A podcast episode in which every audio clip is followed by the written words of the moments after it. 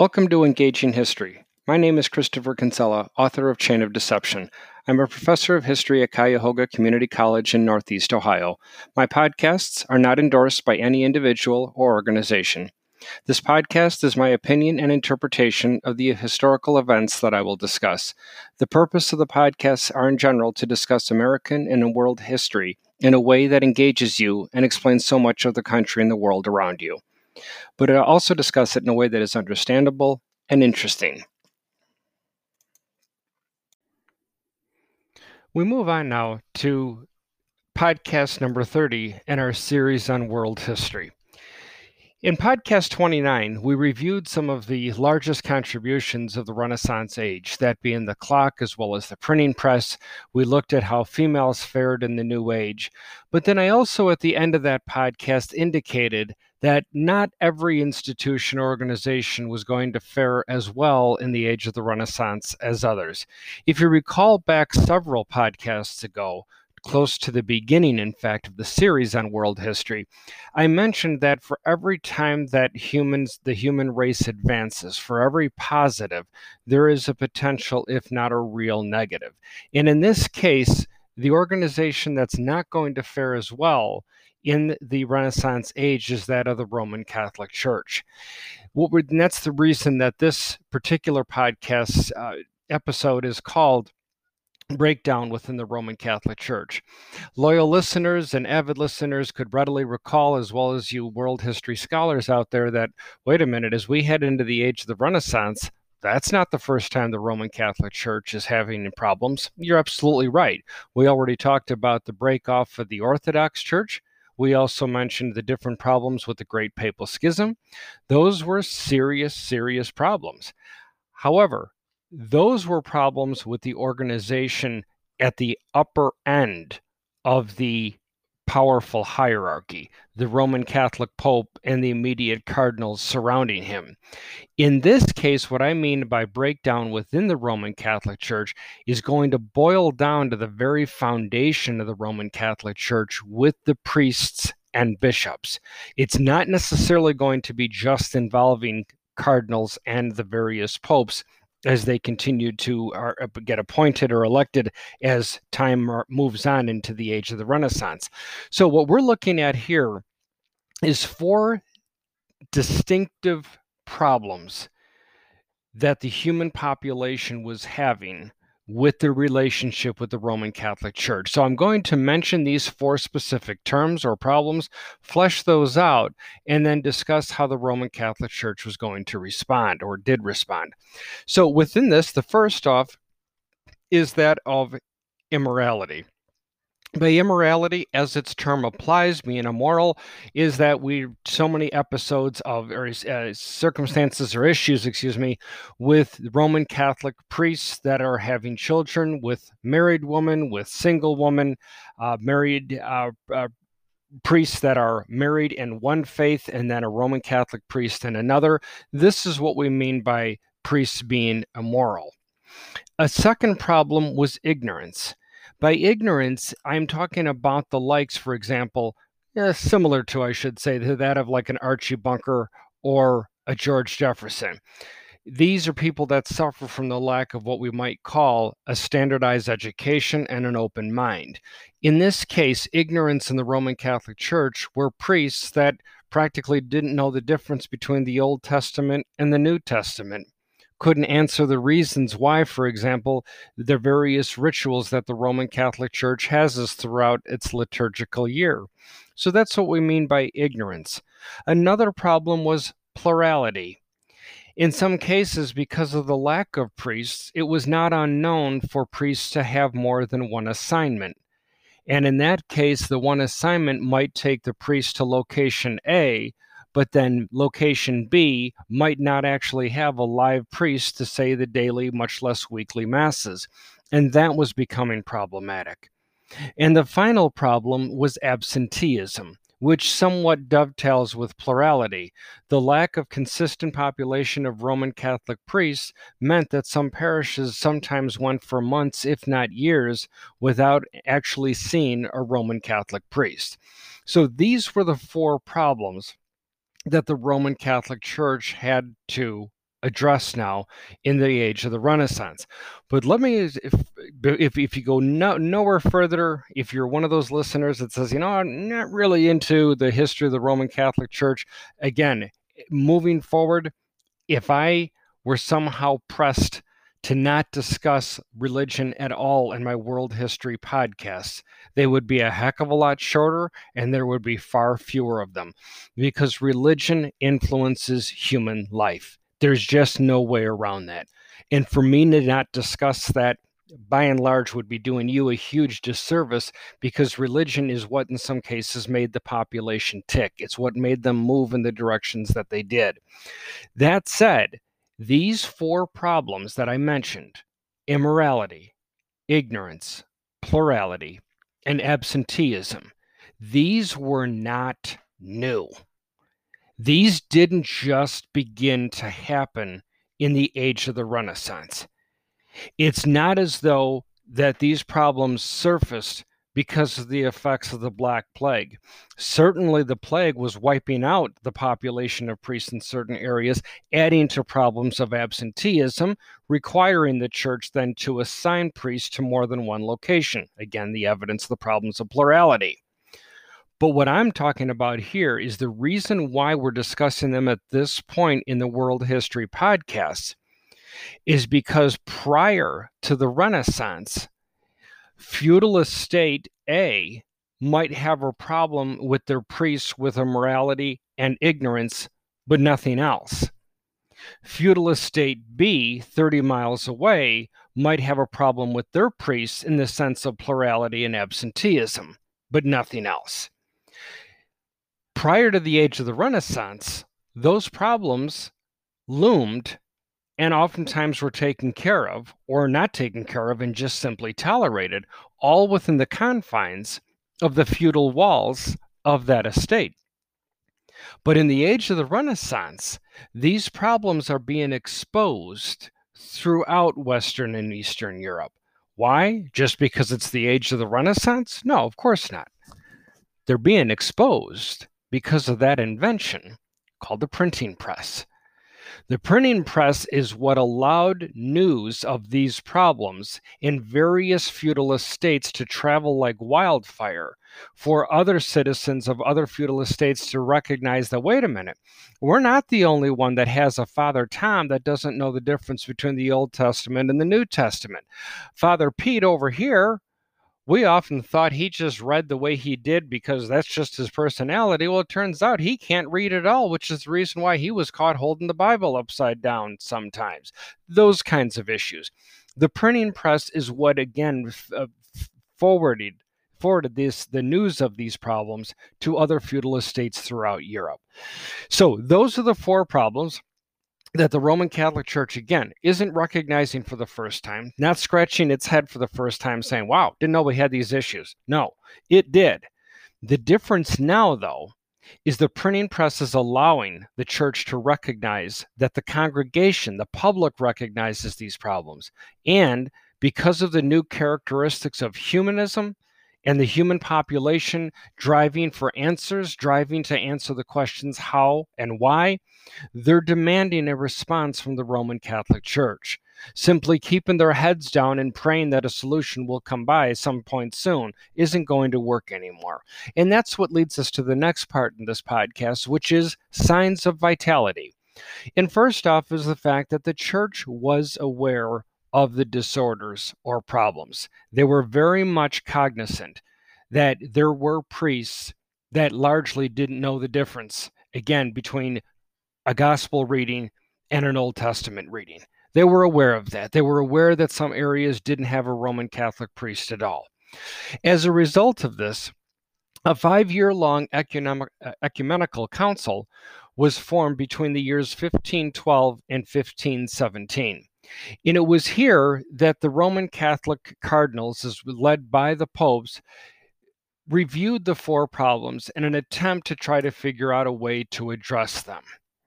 Now, you might sit back in your car and say, wait a minute, I'm a pretty avid follower of Roman Catholic history. I know more probably than the average of the Rome of, of world history. Why don't I ever remember actually studying the Ecumenical Council? Heck, a council that meets for five years surely produced something to address these problems, but that was the problem, and it's the reason why it's not commonly known. More often than not, the council was more or less swept under the rug in Roman Catholic and world history. The reason being is because, as much as those men in 1517, at the close of the ecumenical council, patted one another on the back, saying, See, we're going to nip these problems in the bud. We're not going to have this issue anymore. All they did was add fuel to that ticking time bomb. The reason being is that the most forward directive that came from the ecumenical council series of meetings was this that before any article or any book could be published by an individual, especially if it was commenting on the Roman Catholic Church or criticizing it, it had to seek approval from a bishop. That was their one crowning achievement for which they were so proud of back in 1517.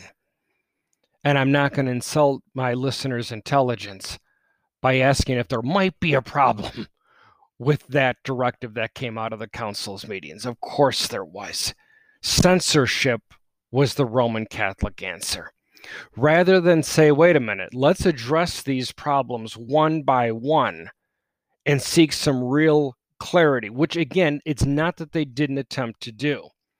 But first and first and foremost, what was on the front burner for the Roman Catholic Church wasn't addressing the grievances as much as they were trying to put the kibosh on the communication of those problems and grievances, which is the reason why, looking back, the Ecumenical Council by and large was considered a colossal failure.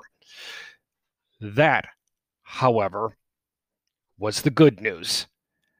Now, you're, if you're listening in your car, you might have tried, you might have had to have corrected your steering when you've attempted to veer off the road. It's like, wait a minute, how is that good news? Well, it's good news when you consider what I'm going to discuss next. Because here was one of the problems that, uh, shall we say, surfaced from those initial four problems.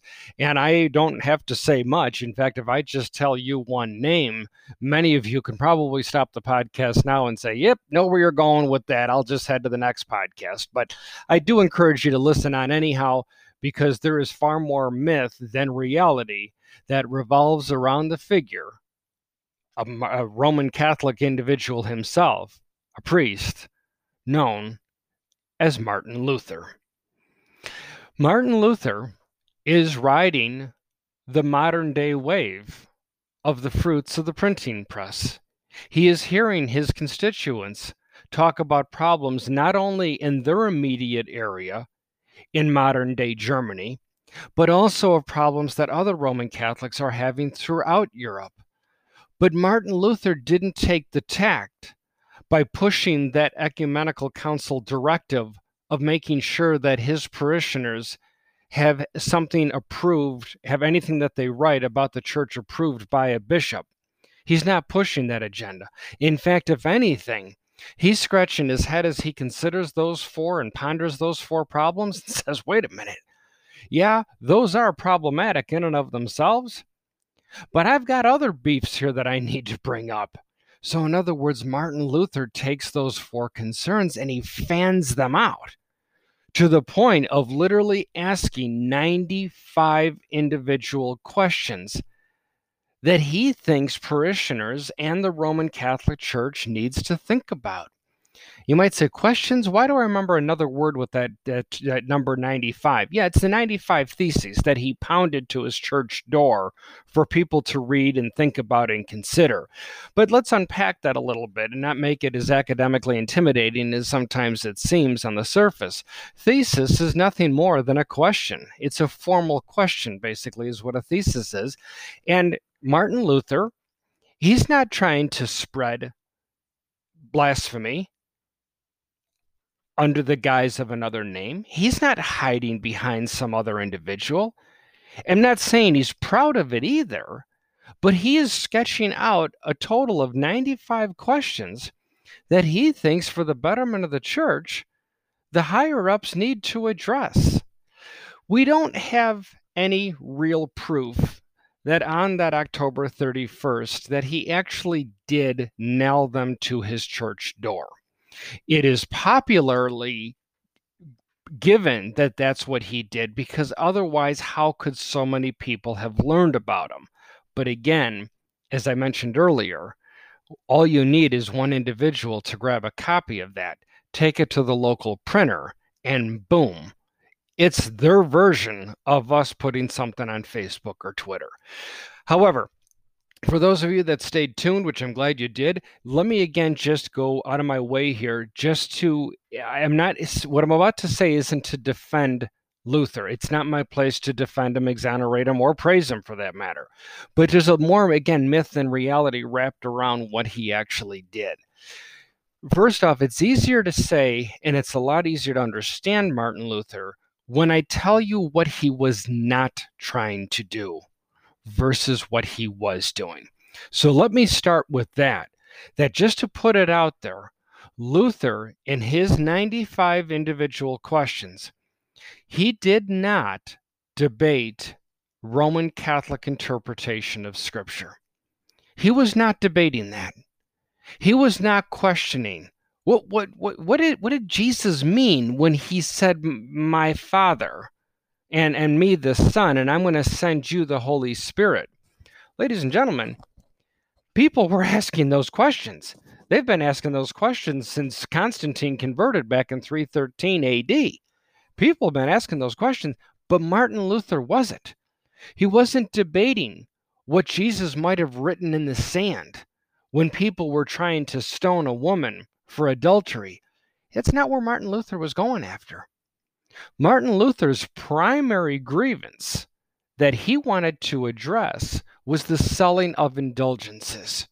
The selling of indulgences. That's what gave Martin Luther heartburn more than anything else.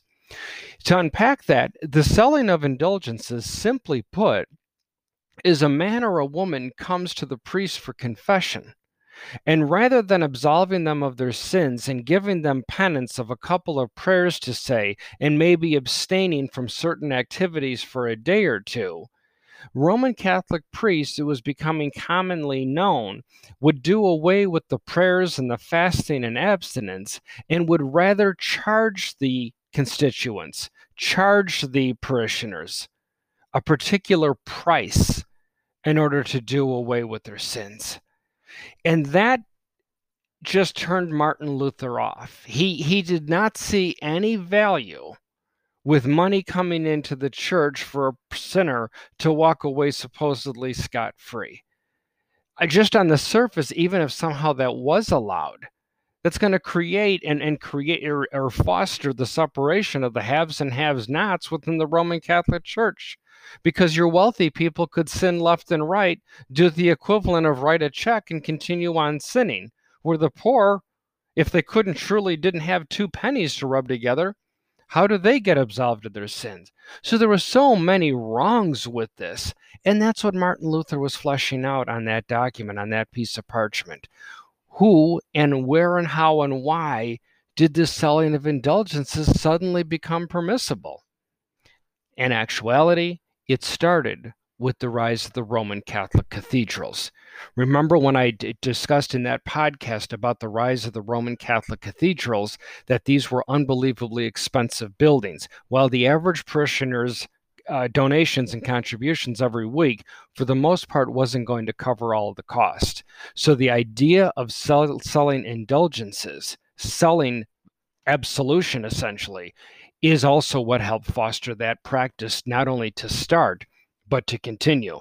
And from Martin Luther's perspective, he didn't see an end in sight. It was like the very first state that established a tollway, a toll booth, in order to try to pay for the construction. Well, once those funds were recuperated, Find me a government official out there that would literally look at an income generating machine and say, well, we met the expenses for this, so we can take the toll booth down. Good luck with that, right? Once that source of revenue is tapped, the average individual just simply wants to keep it going. But this is what Martin Luther had enough of. As he said, a parishioner's activities, what they do, their sins, their prayers, their repentance, none of that should have anything to do with money. Even Jesus himself wanted nothing to do with money per se, other than to assist the poor. Jesus was had a very watchful eye for somebody that was pounding their chest because of the donation they made. And then suddenly they're supposed to be absolved.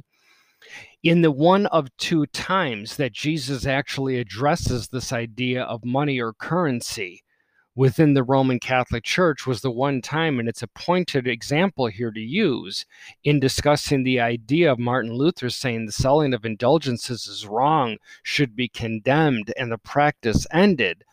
He is literally getting his foundation for that from Jesus himself, where it was written that when the Sadducees and Pharisees attempted to try to catch Jesus, either by nailing him for insurrection politically or by nailing him that he wasn't a good Jew, by asking that deadly question Jesus, should we pay the Roman tax or not? Should Jesus say, No, don't pay the tax. We Jews don't have any leader except Yahweh. Boom. He answered right religiously, but politically, he is considered now a rebel, and they could report him for encouraging people to not pay the tax. If he said pay the tax, politically he was being a good citizen.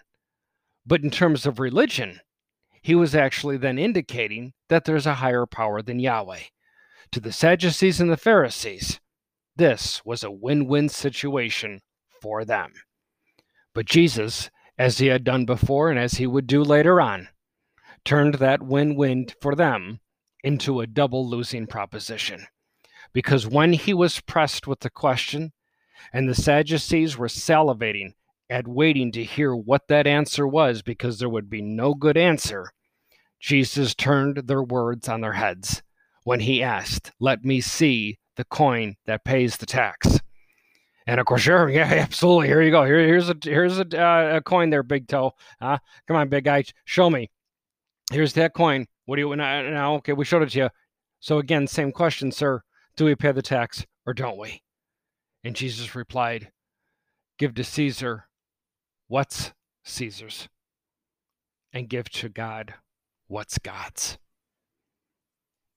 Can you imagine the Sadducees and the Pharisees as Jesus walked away, looking at one, looking at one another, tearing out their hair? Damn it! How the heck can we not corner this guy? That was such an easy black and white question. But to Jesus, it was nothing but gray. For Martin Luther, it was the same thing. What you do wrong and ask for absolution is not going to be righted or corrected or made better with the amount of money that you can donate to the church. Isn't it ironic that of the 95 theses, that one, the selling of indulgences, would be the one that would merit Martin Luther to become excommunicated, defrocked, and then excommunicated from the Roman Catholic Church? Isn't it ironic when Luther, of all the issues, the one that nailed the church in the wallet was the one that did him in. No different than the second time that Jesus dealt with money when he walked the earth. It the second time also did him in. Think about all those miracles that Jesus performed throughout his three years to our knowledge that he was in his active ministry. Sure, the Sadducees, Pharisees, and the Sanhedrin didn't want to hear about dead people walking again and lepers being healed and individuals being uh, absolved of their sins for being prostitutes or tax collectors, etc. They could handle that if that's all Jesus was doing and if he did it outside of Jerusalem. But when he came into the city, and went into the church building itself, right into the central tenant building. When he ran in there into the temple and overturned the tables of the money changers and individuals selling things and said, Do not turn my father's house into this cauldron of sin.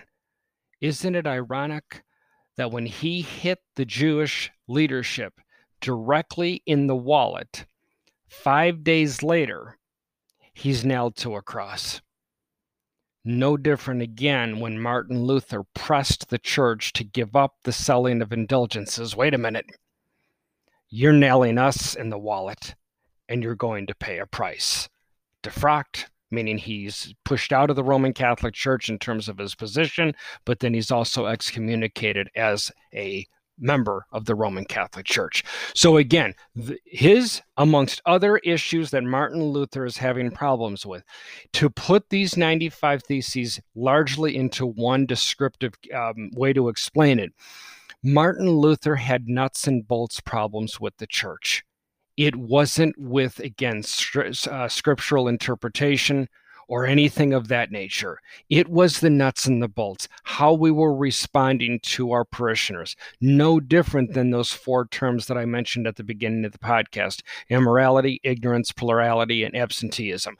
That's what Martin Luther was pushing. So, how does the Roman Catholic Church then respond to this?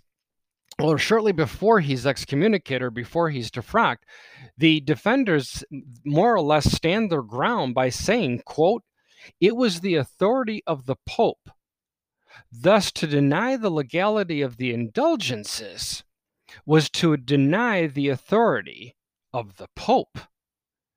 They cornered Martin Luther by simply saying that it was the Heavenly Father, the Holy Father, that condoned the selling of indulgences, that puts an end to the argument. Go ahead, Martin Luther. Let's go ahead and take those 95 questions down and let's just get a let's just walk over to the uh, local OfficeMax there, buy one of their high-priced shredders and let's put that document in there and let's burn those embers once we're done right? We want nothing to do with this all right? I know you probably had a bad day before maybe a bad night's sleep but let's just take those theses down? It's the pope that said it's it's this is all a go. Gave the green light to indulgences boom end of discussion. But of course because of the printing press, sending these 95 theses out that only led to more people demanding answers and, ironically enough, more people asking more questions. Two or for the Roman Catholic Church to attempt to justify the selling of indulgences, that it was the authority of the Pope, and for Martin Luther to dig in his heels and say that authority is still immoral. That's what led to the ultimate question Where does authority ultimately lie within the Roman Catholic Church? That was the beginning of the split that would ultimately pit Martin Luther on the outside, but unbeknownst to the Roman Catholic Church, send a few followers behind Martin Luther. And those few followers became a few hundred followers to a few thousand followers to tens and then hundreds of thousands of people following Martin Luther, demanding an answer to the questions that he asked. Now, if it may seem that I'm putting Martin Luther on a pedestal here, don't take me at face value on that. The reason being is Martin Luther also had a dark side to him where he was literally willing to take the Jewish community and use them as scapegoats to subvert some of the problems with that the Roman Catholic Church was now experiencing because of the printing press spreading his questions, but countless other questions coming from other areas of Europe.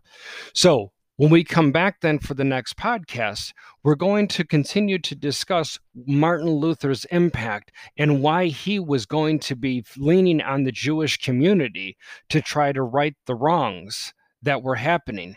And as he stated in his own words, if the Jews cannot be converted to Christianity, well, then they should be, quote unquote, dealt with. And it wasn't a pretty description of what he meant by that. So, when we come back to, we're going to find out that Martin Luther was not the only one asking questions. On the surface, you might say, okay, yeah, that's when he spins off and forms his own Roman, his own uh, church. Not necessarily. Something's going to happen between then and now. And we're also going to see another man by the name of John Calvin also start asking more questions. So, thanks again for listening today. If you go to my website, ceconsolid.com, email me with any questions that you might have. Thanks for listening. Have a good week.